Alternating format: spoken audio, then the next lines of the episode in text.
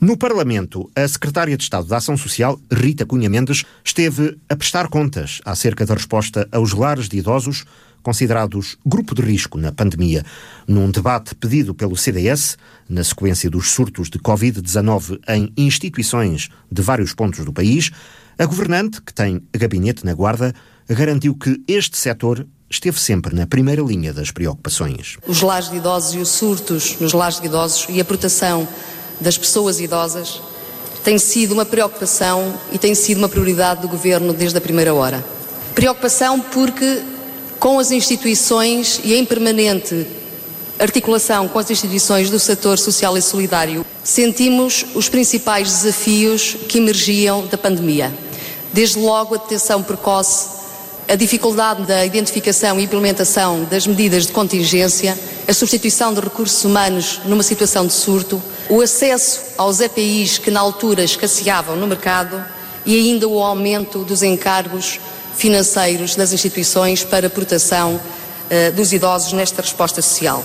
O apoio aos lares de idosos foi um dos maiores desafios desta pandemia e houve uma resposta à altura, desde o início garantiu Rita Cunha Mendes. Num contexto completamente extraordinário e imprevisível, fizemos aquilo que nunca havia sido feito, que foi diariamente acompanhar, monitorizar e apoiar as instituições que, desde a sinalização do surto até ao regular funcionamento, ao seu regular funcionamento, tiveram por parte do Ministério uma atenção uh, sistemática.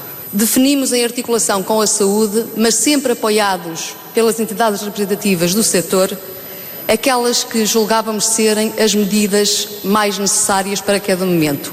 E nessa medida fizemos aquilo que, uh, em concertação, foi determinado.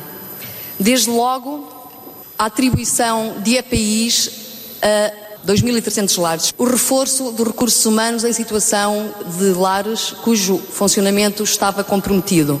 E não é apenas agora com as brigadas que estamos a fazer a substituição ou o reforço de recursos humanos uh, que escasseiam numa situação de, de, de, de surto. Efetivamente, através do IFP e da medida Marés, ao longo destes meses, alocamos mais de 6.800 pessoas a mais de mil instituições.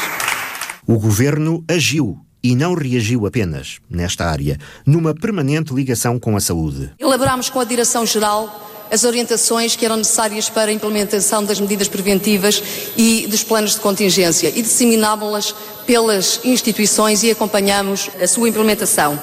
Também, através de um programa preventivo de testagem, testámos mais de 60 mil funcionários de lares. E não faltou resposta financeira de emergência. Para apoio aos encargos acrescidos que os lares tiveram, pela primeira vez, algumas respostas tiveram acréscimo de 5,5%, o que significou a maior comparticipação de sempre. Este foi um compromisso que envolveu todos os parceiros no terreno, explicou Rita Mendes. A Segurança Social cumpriu com as autoridades de saúde, com os municípios, com a proteção civil, todos os procedimentos e competências que lhe foram atribuídas no âmbito do espaço de atuação uh, junto dos lares com uh, surtos.